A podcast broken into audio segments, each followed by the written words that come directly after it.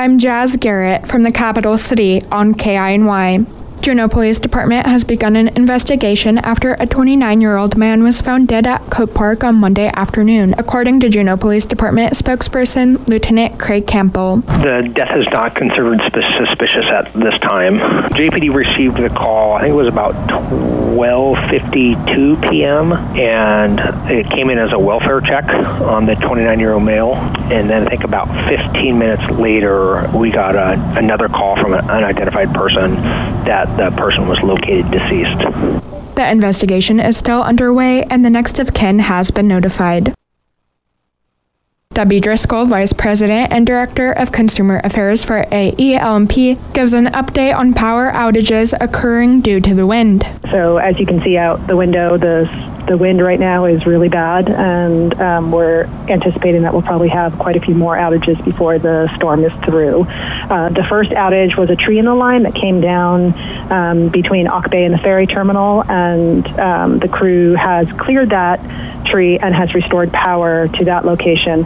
There is uh, an additional outage that's occurring on uh, the back loop area, essentially between Montana Creek Road and Wren Drive, and that's um, due to the conductors are making contact the power lines are slapping together, um, and the crews are actively working on that right now. It's basically all hands on deck. Crew is at the ready. I mean, we anticipate that they're going to be working throughout the whole day and night. And here is how the public can stay up to date. If they don't use social media at all, they can just go to our website, aelp.com, and click on outage alerts. There's a, a, a feed that's specific to our website there that's updated in real time. Um, and then we also additionally post to Facebook and to Twitter slash X. And Driscoll says there's a new easy way to report outages in your area. There's a couple ways they can report outages. Right now, we have um, uh, we've updated our system so you can actually text an outage. Um, folks can just text the word outage to 55050. We have that listed on our website and on social media.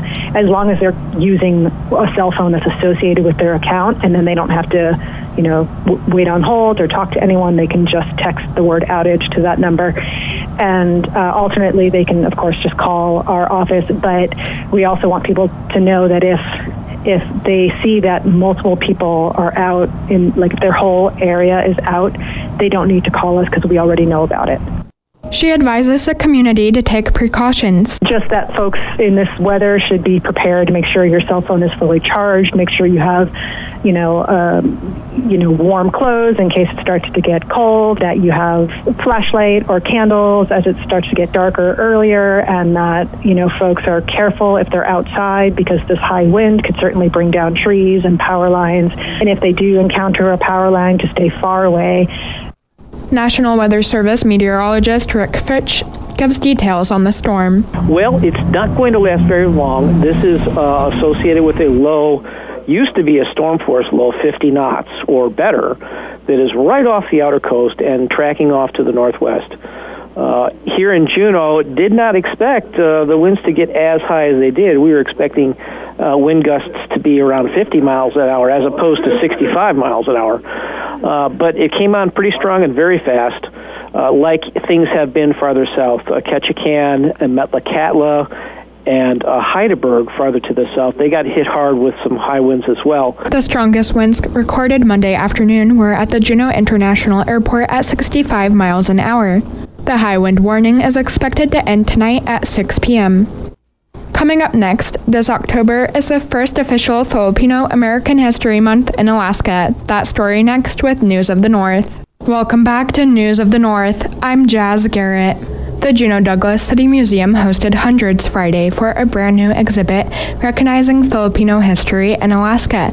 But the celebration of Filipino American History Month didn't stop there. Hundreds more came to the Filipino Community Hall Saturday and Sunday for a neighborhood cabaret and potluck. The history of the Filipino community in Juneau has been here for over a hundred years. Executive producer of the project, Tasha Elizarde, explains what inspired her to organize this historical display. The project is called Mga Kwento, which means the stories in Tagalog. Um, and basically, it had started because out of like a desire to really just be able to collect the many and diverse and rich stories of the Filipino community here and try to create a narrative that has never been put together before and share that narrative with the rest of the Juneau community. The project also includes a podcast and educational website. The museum exhibit will stay up until November 22nd. This is the first official Filipino American History Month in Alaska. Filipino American History Month was passed into state statute earlier this year after Representative Genevieve Mina had, she's a friend, so I have to say, like, really proud of her. She became the second Filipino legislator in the Alaska legislature just this year, and her first bill that she had passed was this FAM bill. And so it enshrined FAM into state statute. Artistic Director of Theater Alaska, Flordelino Lagundino, talks about their collaboration.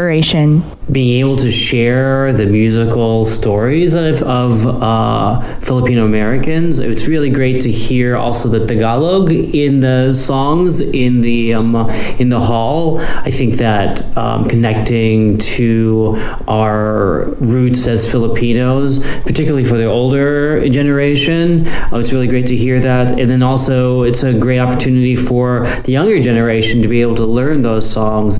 Elizarde also emphasizes that the nonprofit FilCom's memberships are much lower due to the pandemic's impacts.